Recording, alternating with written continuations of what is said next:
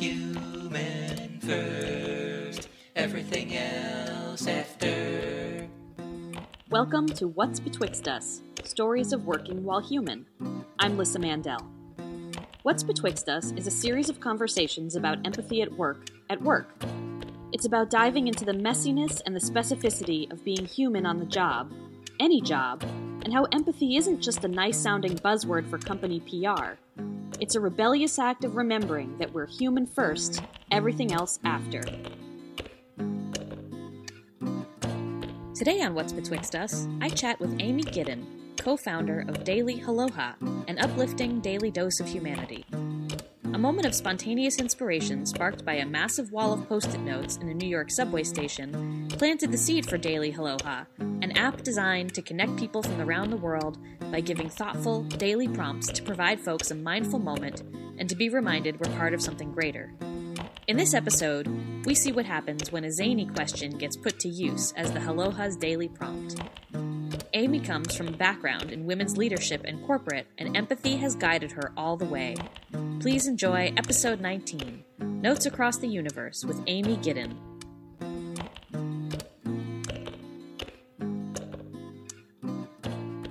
Well, I am so excited today to introduce to you Amy Giddin, uh, our guest who is actually introduced to me by our friend Patrick McAndrew, who is our uh, producer and was a guest recently. And Amy is a tech entrepreneur, uh, the founder of the app Daily Aloha. And we're both wearing orange today, which feels like a good sign to me. So, Amy, welcome to What's Betwixt Us. Thank you so much. And anytime Pat introduces me to anyone, I am excited to be in conversation. I feel the same way. He's he's the glue. He's the glue. He definitely is good at at finding people who are aligned with the kinds of values that I'm about, which is empathy and centering humanity, you know, above everything. So, I would love for you Amy to tell us about the journey of starting the Daily Aloha, which you gave me sort of snapshot of the last time we chatted. But I love the story. It's a great story, your moment of inspiration, and where it took you.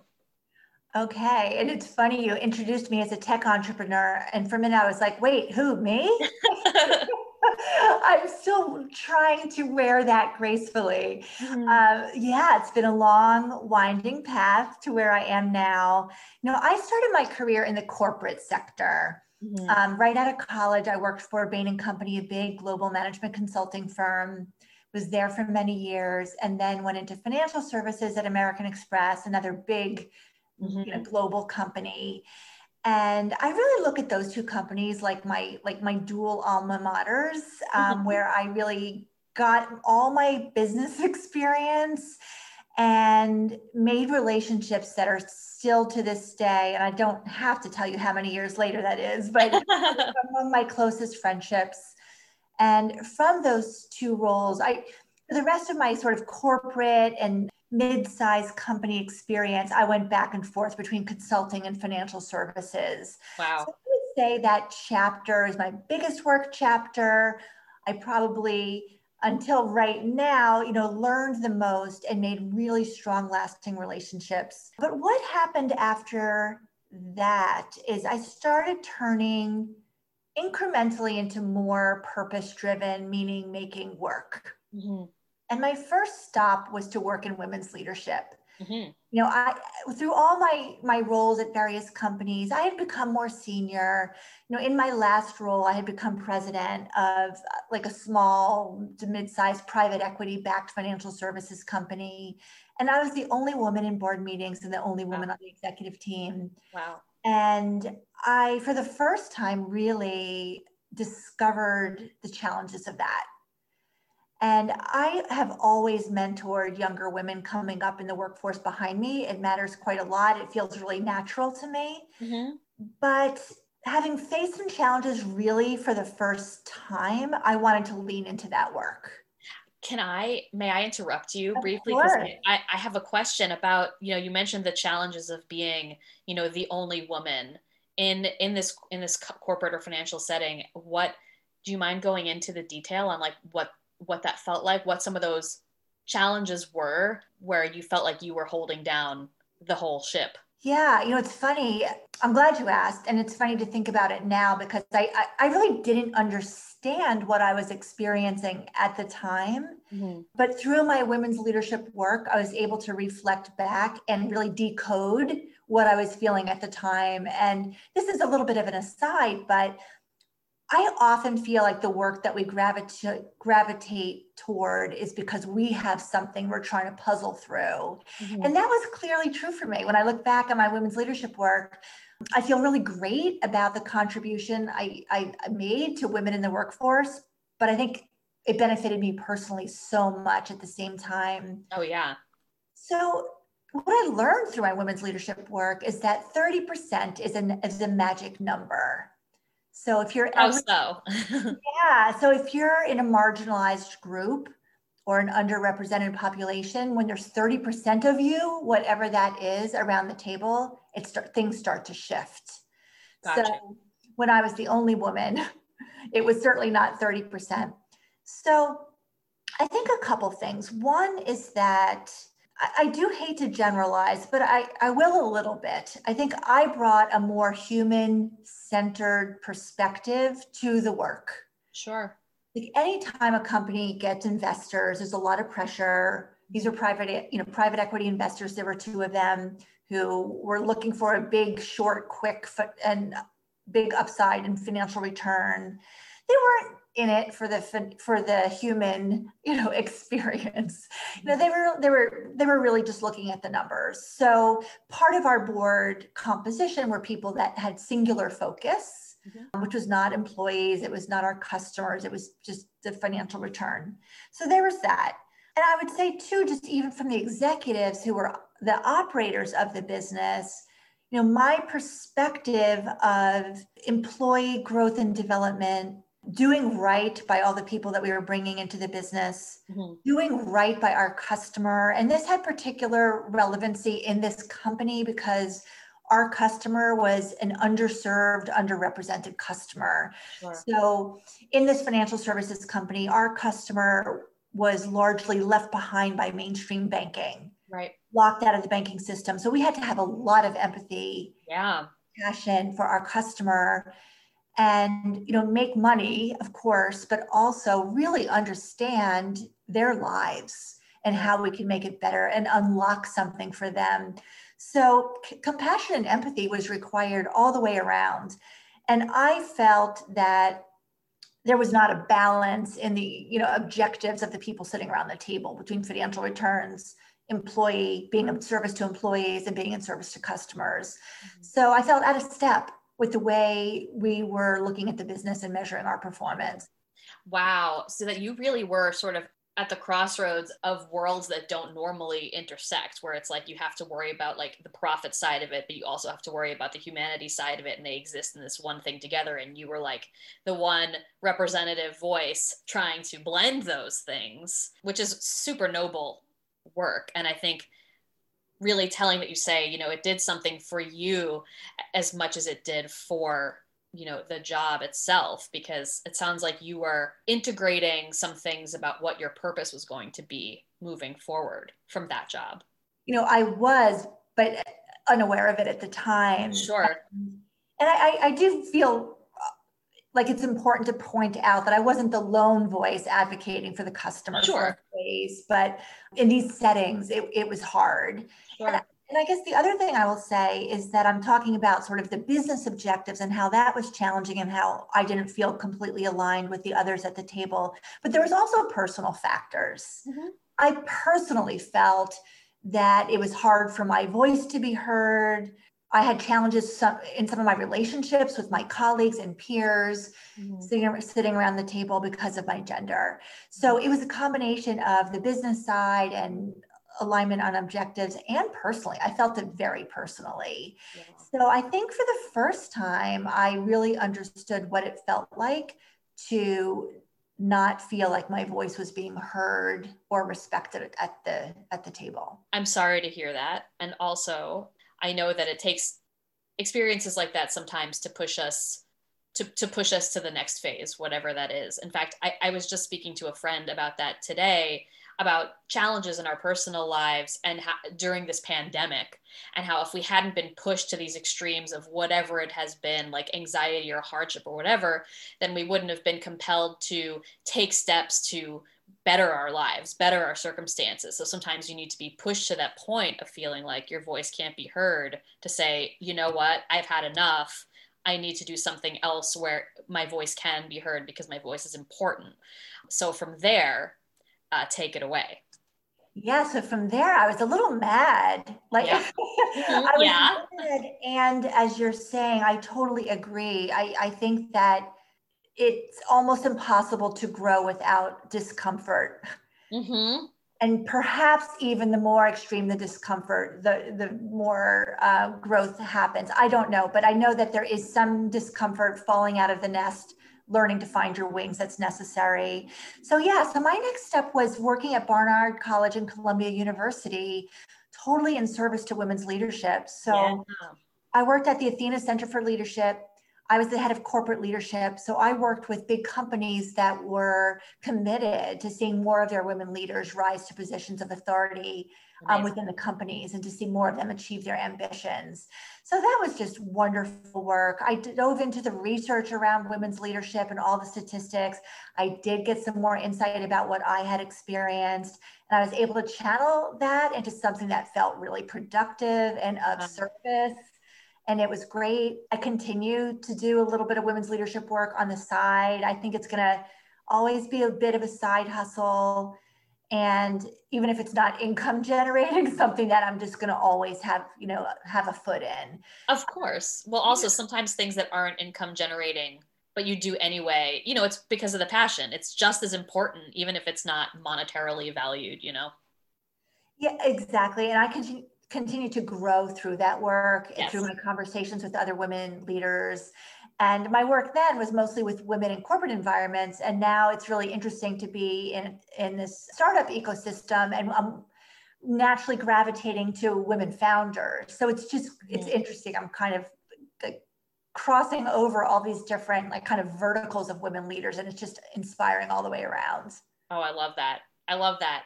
Can you talk a little bit about when you say the when you say the startup environment or the ecosystem? When I was first talking to you about Daily Aloha, uh, and you were saying that it was it was slow compared to the normal timeline. So for for people who might not know, like what does that mean? Like in in the startup world, like what is what is slow?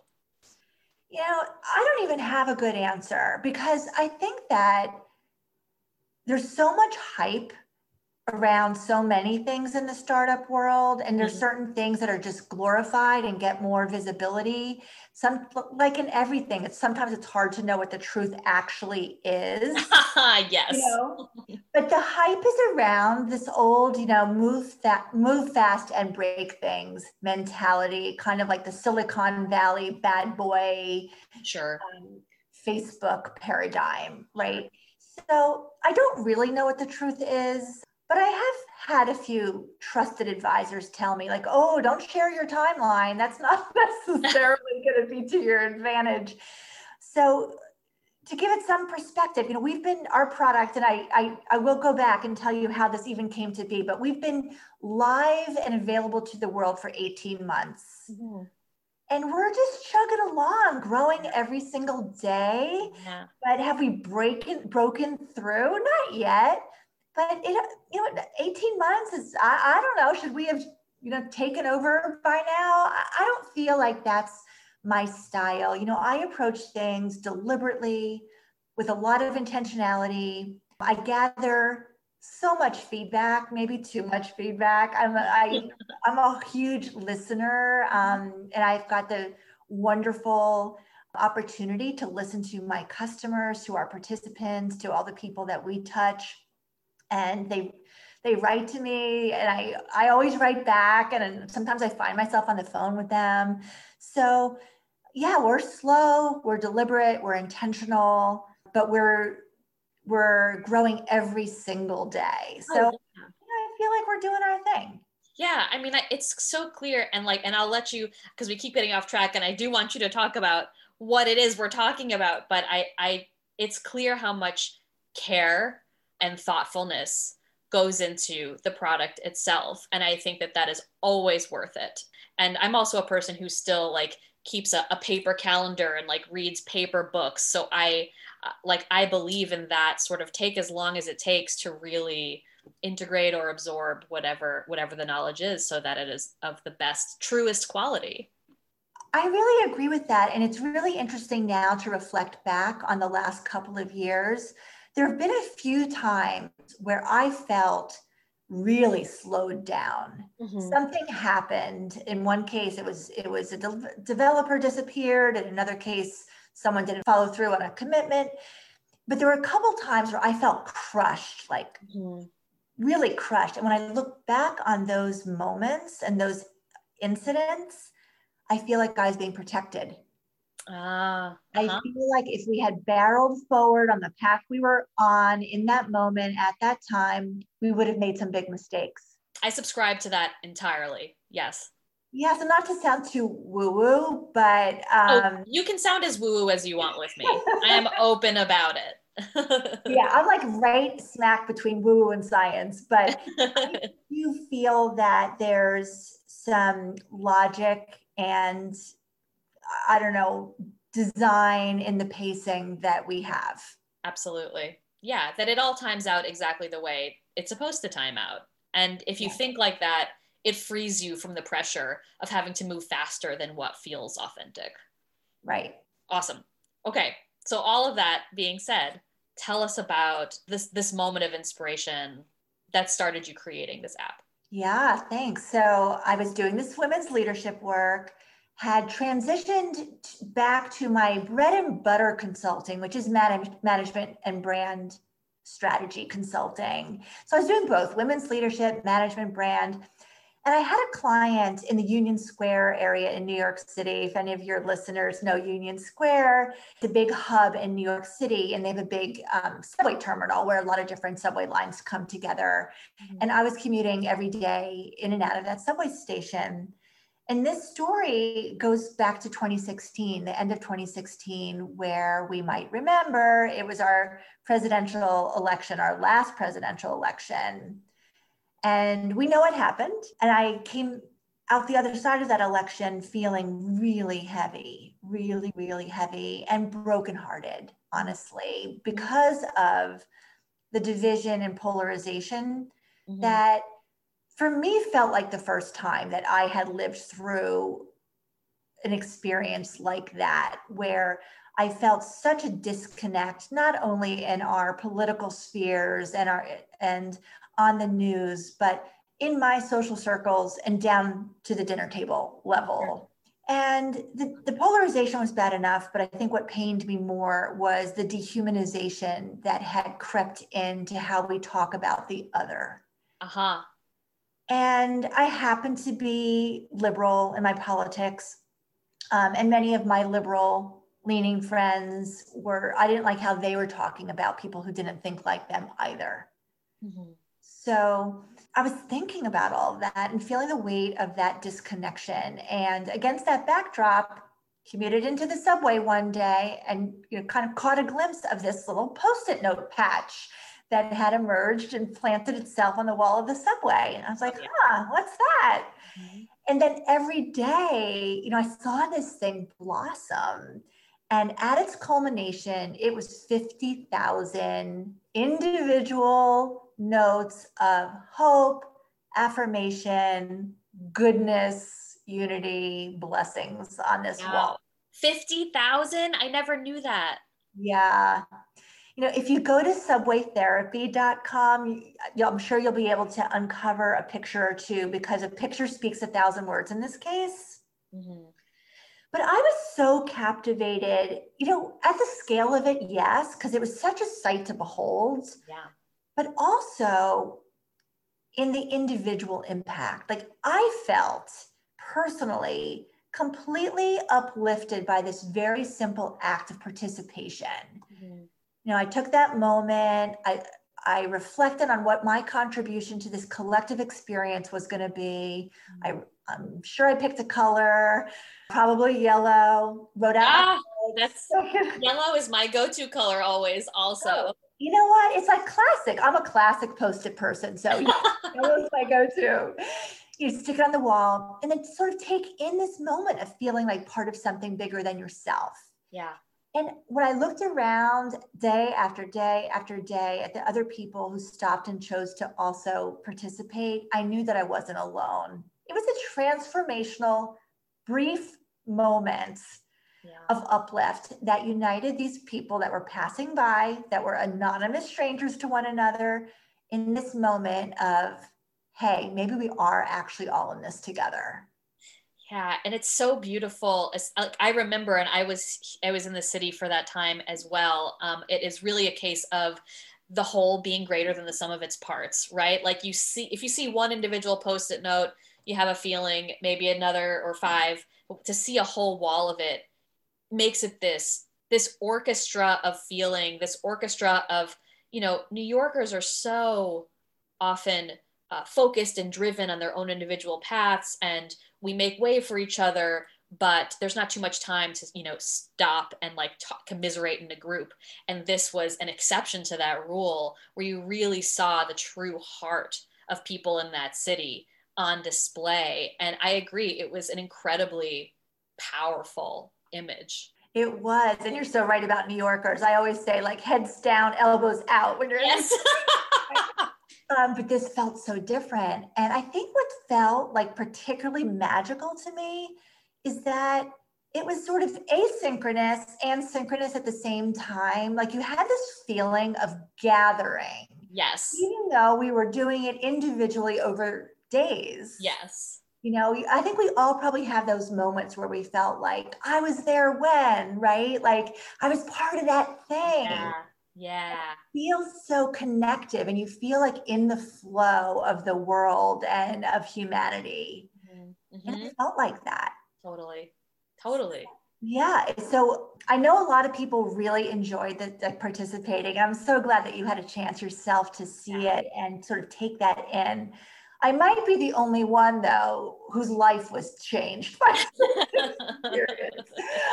I, I couldn't get out of my mind, frankly. And even though I was working, I started in my my extra hours researching these these like large participatory public projects, mm-hmm. often on city streets. And another one that I love that many people are aware of is the Before I Die walls they are chalkboard installations. I don't know about them. In the city? They're all over the world. Oh, tell me. Yeah, they're amazing. They were started by an artist um, named Candy Chang, and she's had other incredible participatory work. She's she's also done a, some great projects at the Rubin Museum in New York City, uh-huh. which you might know. But Before I Die walls are big public art installations on chalkboards across the top it says before i die dot dot dot. And then there's just columns of lines. I want to blank. I want to blank. And you take a piece of chalk and you fill in what you want to do before you die. Mm-hmm. and it's such a, a, a prompt that invites like deep beautiful humanity and human yearning and wishes and all that stuff that binds us together. And they're they're also just incredible to see. And they're they're all over the world. They're in different languages. But you know i've looked at a lot of them and the ones in english anyway where i can see them across different countries mm-hmm. we're all the same. Yeah. We're all the same. Yeah. so I just kept finding them, these projects that have this secret ability, the secret sauce that connects us as humans anonymously. And I started deconstructing them to, to say, well, what is that secret sauce? Like, what is it about this environment that's created by these projects that enable us to feel this kinship with all the other people that have chosen to participate? And I distilled it down to just a couple of things. Anonymity is really key. So they're all anonymous. Um, and the second thing is there's no judgment. They're completely lacking in judgment. And in addition to that, the third one is that everybody matters the same. Mm-hmm. So without judgment and without like this popularity or status contest, mm-hmm. everybody's welcome. everyone's seen and heard equally. Mm-hmm. You know, it's really a democracy of participation in a way that's really empowering. Yeah, a very level, a level playing field, and the non-judgmental part is so important too because it's like the neutrality gives permission for people to really fill in like whatever their truth is without without consequence you know that's exactly right I mean, i think that's what the lack of judgment and popularity does it like it's an invitation to show up so authentically and yes. even vulnerably. Yes. And whatever you're expressing it's really interesting because it's for you because there's a moment of contemplation involved in these things but it's also for the collective experience. So i've talked to a lot of people and they have this sort of dual thought process of this is for me and for us at the same time. And which is so oh i'm so sorry to interrupt you but yeah. it's so interesting because it echoes what you said earlier about doing work you know that is that is powerful for you that matters is that it's for you and it's for the company this is sort of the same thing. Yes. Thank you for connecting that dot for me, those dots for me. I love that. And you're yeah. absolutely right. It's huh. on the, the micro and on the macro. Right. And you know, I think that one of the the joys and the challenges for us as thinkers is to be able to contain those two thoughts at the same time and you know not see them as contradictory and integrate right. those things there's so much power in that Right. Absolutely. Hmm, all right, you've really got me thinking. Thank you. and I'll just say the last ingredient for these, you know, magical projects is that there's some kind of an invitation to participate. Mm-hmm. And often they come in the form of a prompt, like before I die, I want to. And and it creates a cohesion of you know the experience. It unites everybody in thought around one single thing. So it does enable you, you to participate as an individual, but take in a collective in a way that enriches your own personal reflection. Yeah, and I would say it's like it gives you a, a container in which to be creative. That's not sometimes like if you just get a blank page and it's just like share whatever, it's overwhelming. But if you get a specific prompt, there is a, like a safe contained space in which to have whatever the creative or varied thought is from that, that you're so right and actually when i started sort of juxtaposing these attributes with social media mm-hmm. You know, the difference was so clear and this point that you're bringing up was abundantly clear because social media it's a free for all yes there's a lot about social media that is hard, right? It connects us at the same time, it challenges us in so many ways. And for me personally, one of them is just the digital din of it all. It's overwhelming, it never stops. There's endless scrolls, it's a yes. free for all. So, the container that you're describing is such an important aspect of these projects because the fact that they're uni- unidimensional in their mm-hmm. intent not only connects people together, but it feels like such a refreshing oasis from yes. the overload of digital everything. Yes, because it's like you don't have to come up with what to say. Like it, it is the offering is just there. You just need to fill in the blank, and and I think that that is freedom. That really is freeing absolutely freeing. And then when you combine that with no judgment and no status, then it's really freeing. Yeah. So when I kind of connected these dots for myself, like here's some stuff that works on city sidewalks and huh, seems to be quite different than what our digital products are serving to us. I thought, okay, here's the proverbial white space. Mm-hmm. I can, you know, unleash these projects from city sidewalks and put them in a digital platform so that they're accessible anytime, anywhere for all of us. Yeah.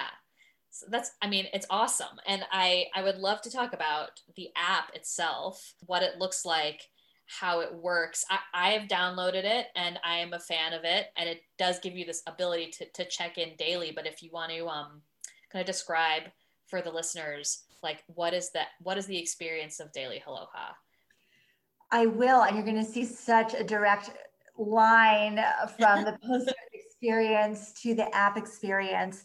So all these learnings we put into to the structure of the app And we serve up to the world one thought provoking fill in the blank question every day. Mm-hmm. And that question is alive for 24 hours, right? So, but it, depends on what market you're in, what country and time zone you're in, what those 24 hours are. Sure. But everyone has this, that, that, that same 24 hours where they're participating.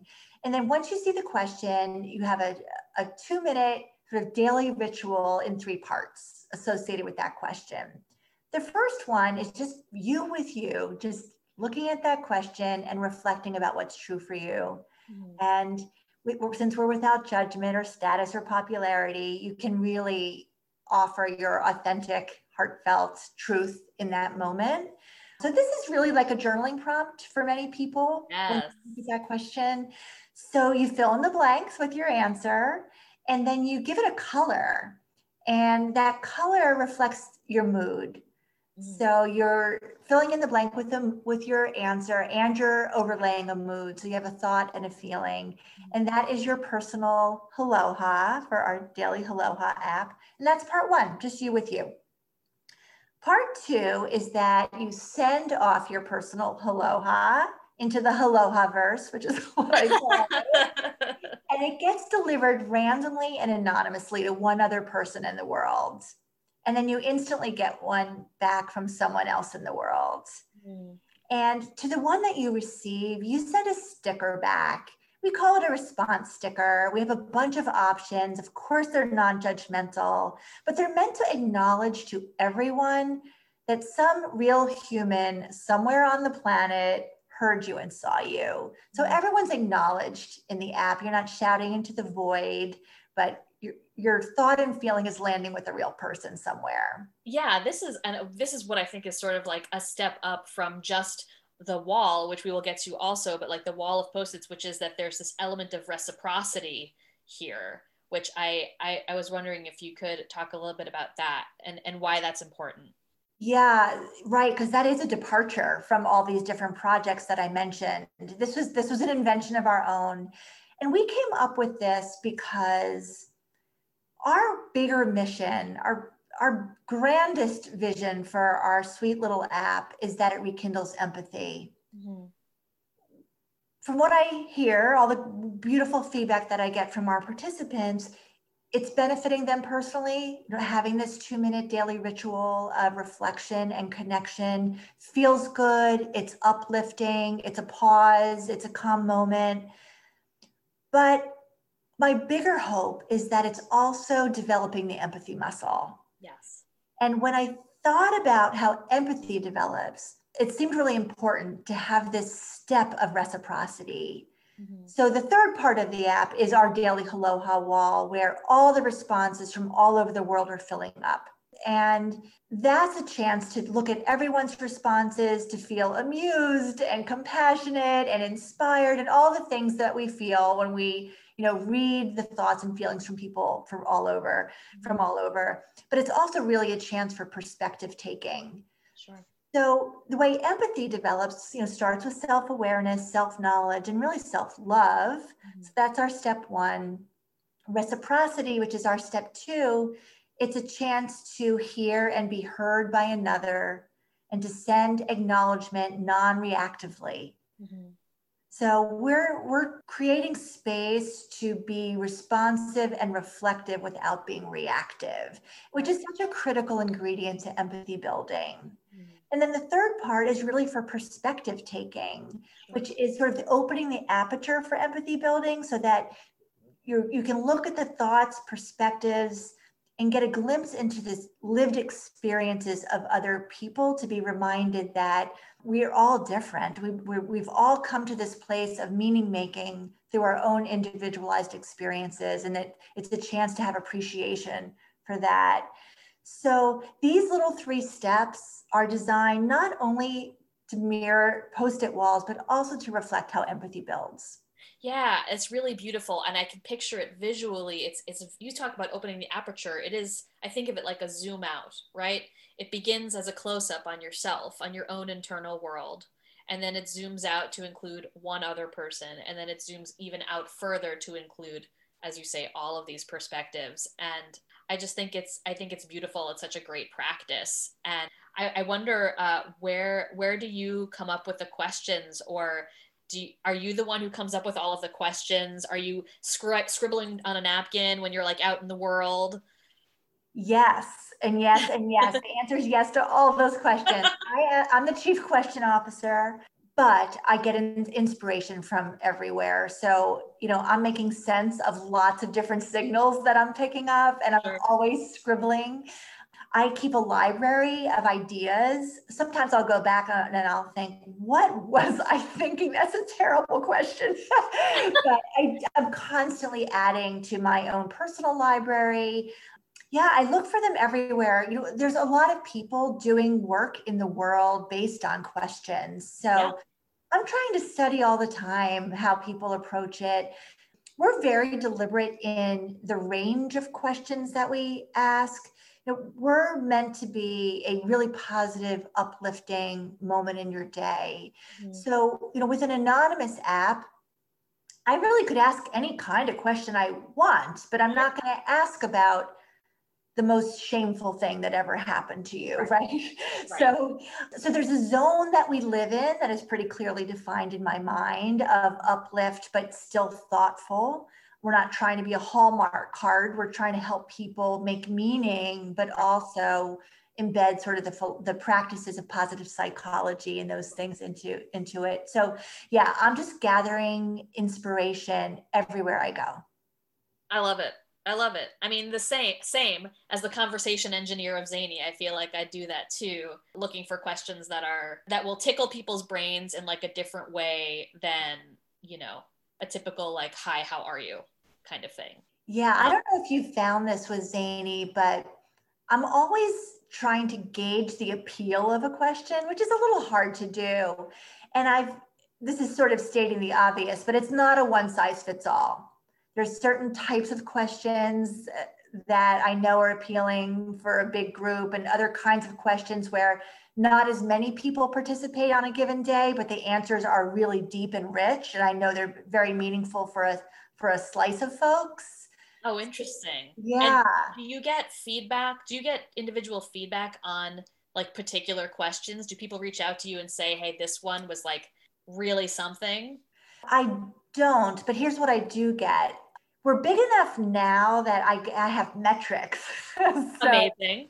I will look every day and look at like what percent of my base chose to respond to the question. So I have data that's very high level, but I'm able to draw some conclusions from from that. When I on occasion I'll have a clunker and I will hear I'll hear about it from a couple of people. So I have some people who keep me honest, which I appreciate. Mm-hmm. But the other thing that we've started doing, which has been amazing, is I have a way for our participants to suggest a question. Very cool. And it, I have thousands. I have thousands of questions that my participants have recommended. Wow. So that's super interesting because I would say there's five that have been recommended hundreds of times. Oh, really? Have you used them? I have, but I can only use them so often, right? right. I mean, so that's really interesting, like what people think is useful and in keeping with the app. So, so there's some, like, I'll just tell you a couple examples. Yeah, I'm not trying to be do. cryptic about it. Gratitude is a huge theme. People are always suggesting various questions about gratitude. Some often it's just uh, what I'm grateful for is blank. You know, right. our questions are fill in the blank. So I would say that's probably number one. Mm-hmm. Number two is self care and self love. Uh-huh. And I think it's also just a reflection of our thoughtful audience that we sure. that we've cultivated. And I think people recognize that they need that reminder. I think people are suggesting questions for things that they want to be reminded of for themselves. Yeah, I think it's so interesting the timing of you developing this app. You said it's 18 months old, but like who knew it was going to happen just in time for for covid and i'm not surprised people are are thinking about things like gratitude and self-care and self-love because it's like we really extra need those things right now to stay afloat that makes sense 100% i love it and i'm i'm very excited to delve into this next section of the discussion because uh, you asked me to provide a couple of potential questions uh, to be the daily Aloha question. and then you selected one, which I have uh, I have already responded to in the app. So do you want to? How do you want to do this? Uh, Go ahead and tell everybody the question. Okay. So the question today on Daily Aloha is the weirdest gift I ever received was blank. And I will tell you what I answered, uh, which was a single Rough Rider condom that became a joke that my best friend and I have mailed back and forth to each other for years.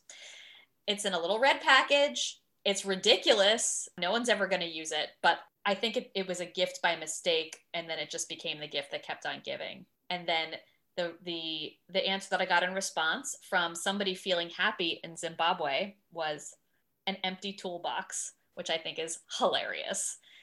I know you've been I know it's it's super fun. It's super fun. And then I went to the wall and I was looking at all of these like super varied responses. And I think you said that you you looked through them and you sort of categorized what came up. So what were your findings? I did. Or I'll tell you my my exchange for today. So my answer was when I when I graduated from college, my dad drove me to my up. I, my first job was up in Boston, and he drove me up to Boston with all my stuff in the station family station wagon to deliver me to my first apartment, my little tiny studio that I mm-hmm. was so proud of.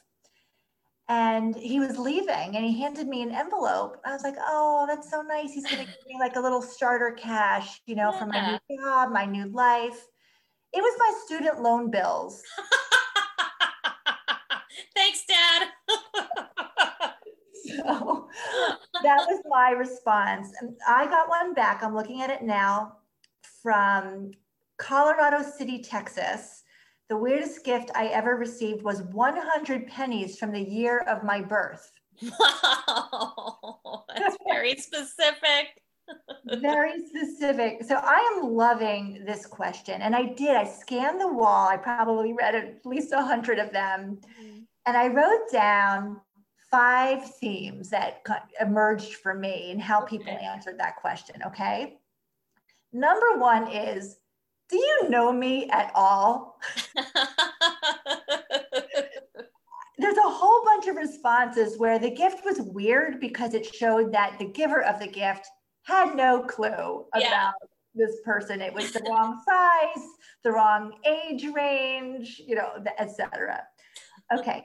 Number two was too much intimacy. It was like an inappropriate gift given the nature of the relationship. Well, it's funny that you say that because, like, the the one that I'm looking at right now says the weirdest gift I ever received was lingerie from my mom, which is fits right into there. Perfect. There you go. There's an example. Okay, number three was Is this gift for me or for you? Mm-hmm. Mm-hmm. There are some interesting examples where a husband gave a wife wrinkle cream or that kind of thing. Yep. Okay, so that's number three. Number four is good weird. It was weird, but perfect for me. and then number five was no weird gifts. Every gift is a good gift. Oh, come on. Those are the themes. I there was a lot like that. Have I never gotten any gifts. Any gift. I love every gift. I cherish every gift, etc. Yeah. That's so interesting what the answer says about the poster as well, right? And of course you have a category of people who appreciate every gift because the people who are attracted to this app are people who are in this have the spirit of generosity. So it makes sense to me. Oh, it's great thank you for thank you for using this question. That was it's such a thrill. oh, thank you for suggesting it. You gave me a night off from having to come up with my own question. It's a and it's a wonderful question. It's very seasonal. We're all a little bit right. in gift giving mindset right? So it was it was wonderful. Thank you. And the, the answers are delightful. You know it's also funny because we're very global as i think we've sort of alluded to. We're yeah. in i think 150 countries. Amazing. and the responses today also are, are very revealing of local differences because some of the some of the gifts are just so localized. So yeah. i love questions that sort of invite these regional differences. Yeah that are are just really refreshing. yeah, and just celebrate the diversity in the world and the diversity of uh, people who participate in this. Like I, I'm blown away by that. And from when you very first told me about it, like there, if you just scroll through the wall, and I and I, I highly recommend that listeners download this app and just scroll through the wall. I mean, Romania, Spain, Ukraine, New York, Canada, like Norway. It's just across the board. It's so amazing how you've gathered every how your vision has shown up like this just from seeing this one wall in a subway station in New York. And now it exists in real time and encompasses the whole world. I mean, bravo. That's awesome.